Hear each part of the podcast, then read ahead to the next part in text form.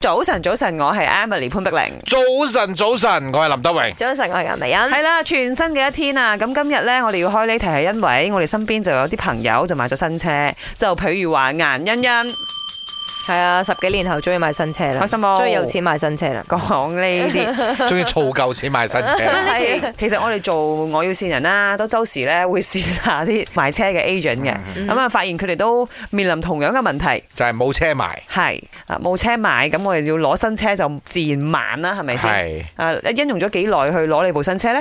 誒，呃半年啦，半年啊，正常嗯啦。咁而家你國產車嘅話咧，at least 都要半年以上噶啦。嗯，冇喎、即係我係問嗰個 M 字頭噶啦嗯吓，好迷你嘅車啦。係佢話唔係啊，三個月就可以攞到部你嗰 SUV 啦，冷門啊嘛，唔係好多人要啊嘛。你就冇人要，係即係啲高級車，行係開得你坐得嗯起。啊冇乜人買得起，啊先係。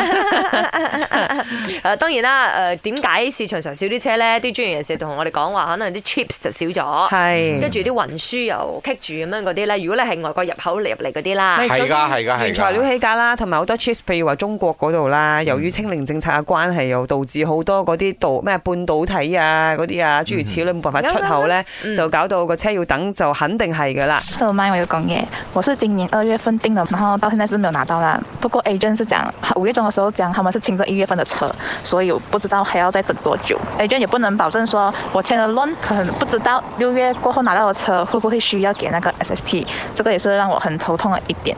然後我不知道為什麼，當我每次追車的時候，agent 都會說我到時候就跟你講要快點訂車的啦，你不要聽我講話，我就覺得很無奈。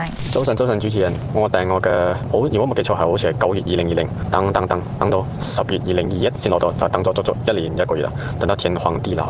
唉，唔可以講我個外國車啦，買本地車最平嗰架嘅都等咗三個幾四個月都仲未攞到，我老婆嘈到鬼咁。